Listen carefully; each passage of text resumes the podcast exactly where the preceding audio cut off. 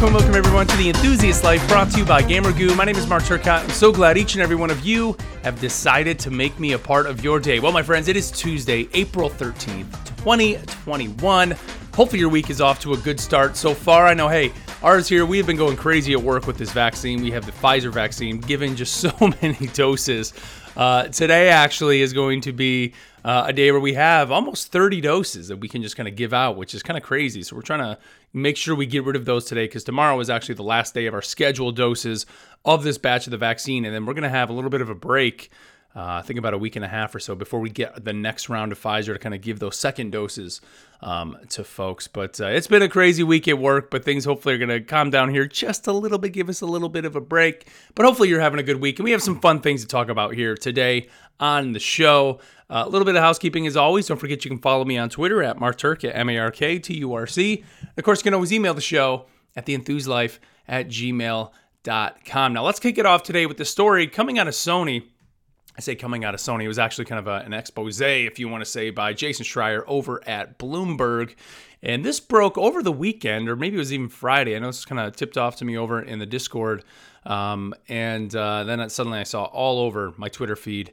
And uh, this was basically about the idea that Sony now is really doubling down and, and kind of playing it safe by looking at only delivering these high quality, kind of high bar exclusive games to the PlayStation consoles this generation. Now, you know, when I think back to like the PlayStation 3 era, it seemed like at that time Sony was really kind of where Microsoft is right now in terms of like the indie games. You know, you think of games like Flower, games like Journey, you know, they were really kind of letting some of their developers and kind of internal studios really kind of run run with this idea of creating this very unique and, and just creative games because they kind of had to, right? I mean, when back then, you know, they were I don't want to say losing to the 360, but you had to have a reason to have that console. And I I still think this story kind of exposes kind of still that same mindset that Sony's like we we have to have something that makes our console exclusive. Now, as of late here recently, MLB The Show 21 was one of those reasons, right? It was exclusive.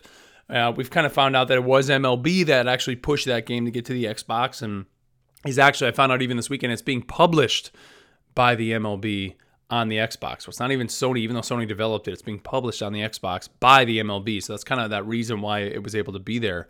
Um, but Sony needs a reason for people to buy a PlayStation 5 or even a PlayStation 4.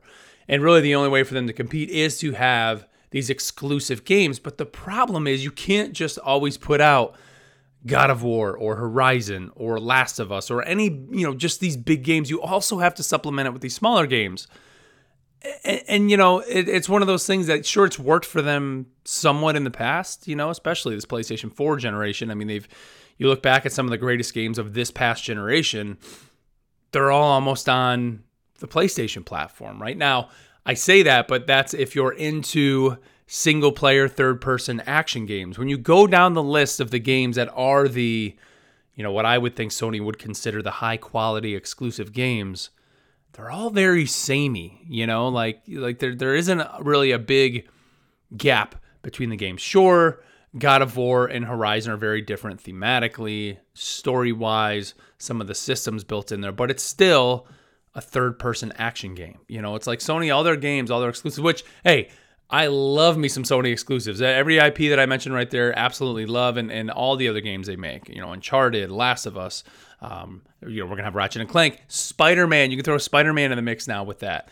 Um, you know, these are games that are just incredible, but again, very samey, right? Where you, when you look at now where Microsoft's kind of setting themselves up by, I mean, essentially buying you know, catalogs and these picking up these studios, the types of games that you're getting there are just so different and so vast that there really is something for everyone. You know, it almost seems like the PlayStation platform now with its exclusives are really kind of for I don't want to say the hardcore gamer because I know there are people. Uh, there's actually one person in the Discord I can think of right now who um, wasn't really a big gamer and kind of in the last couple years here kind of got into gaming and now is you know has been blown away by some of these games and somewhat recently played through Horizon and was just like wow he could go and play God of War or go play Uncharted or you know Last of Us thematically is a little bit you know some people get into even me personally we just wasn't really couldn't really get into Last of Us 2 that much um, you know, there's you could go and play these other games just because of the quality and, and the storytelling and the way those games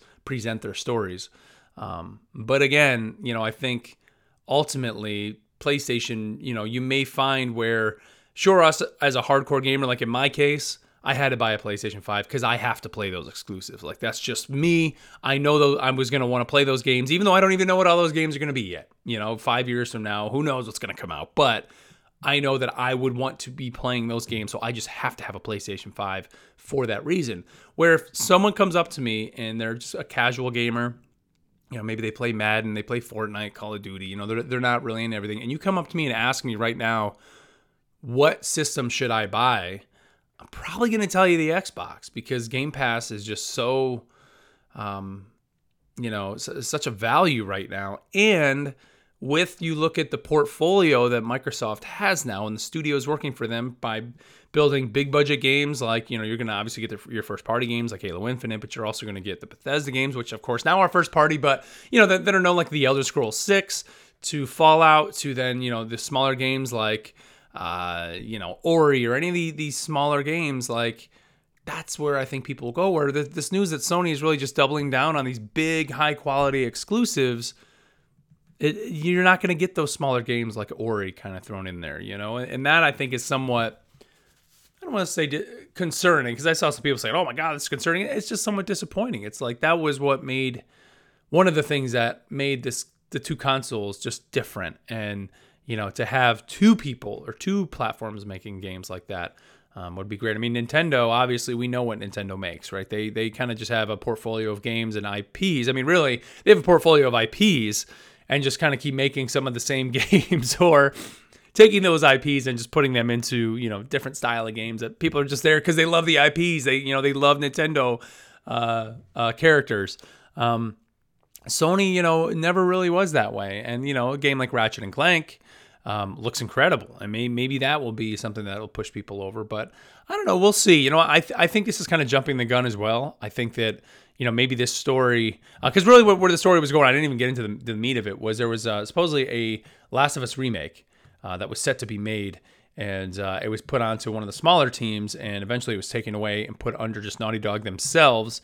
Uh, and also, the team that made uh, Days Gone was looking to make a sequel. Sony said nope, split the teams up kind of into different parts of Naughty Dog. And so that was kind of where this was. And, you know, like I said, you know, you almost wonder is this jumping the gun of just right now. You know, like Sony right now could be looking at this and say, we need the to focus on these AAA exclusive blockbuster games now. Like because we need to get these games out within the next year and a half to get onto, you know, or really kind of heat up the competition against Microsoft. Because they look down the pipe. Look, they're looking down down the barrel of a gun right now. They see Elder Scrolls 6. They see Starfield from Bethesda. You know, they see all Halo Infinite, they see all these big Microsoft games that are going to be coming out.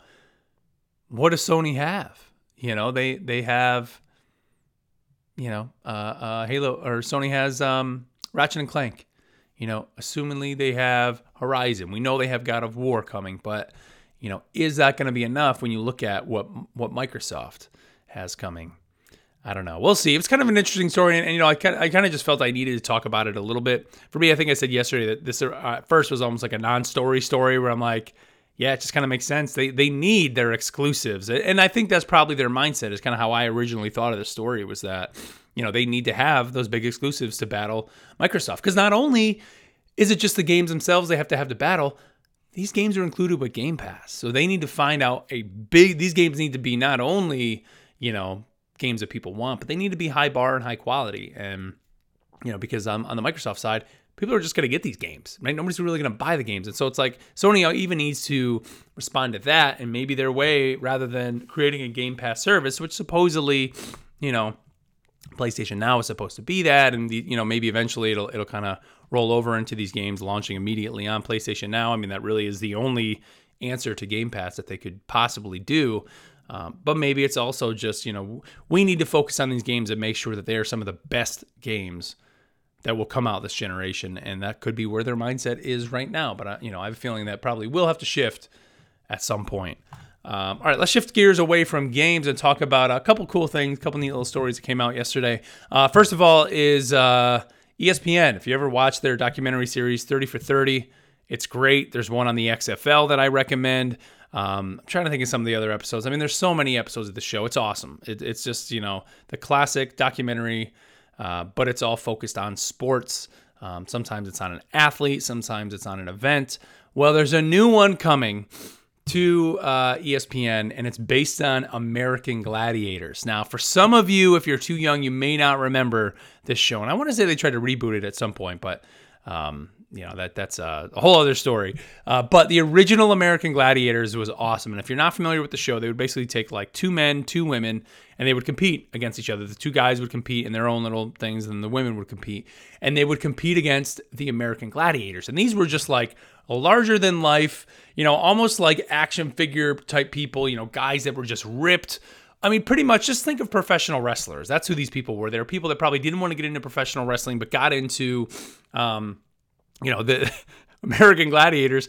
And it was almost like wipeout in a sense, if you want to say, but like the gladiators were literally fighting the people. So they would do joust. That was where, like, right now, if you go to um, like my kids will have like a little carnival at school or whatever, and they'll have inflatables. They always have a joust thing now there, and it's literally you stand on the podiums with the big, you know, foam things on each side, and they would fight, and whoever could stay the longest against the American Gladiator, you know, the next person would go, and whoever had stayed the, the longest would get the points, or if they knocked the Gladiator off, they'd get more points. Or they had another one where they were in these big steel balls, and they would be running like a, a gerbil, you know, kind of running in the ball around this this uh, play field, and they had these. Uh, like pits, not really a pit. I mean, you actually kind of had to go up it, but it would kind of set in, and the ball would set in. And if you got in it, you'd get a point, and the gladiator would try to knock you off that from getting in there. And they, you know, would have a minute, two minute time limit, and you'd get points for that. Or there was another one that was like an obstacle course, and you had to run and get through it, and the gladiator was shooting you with a tennis ball,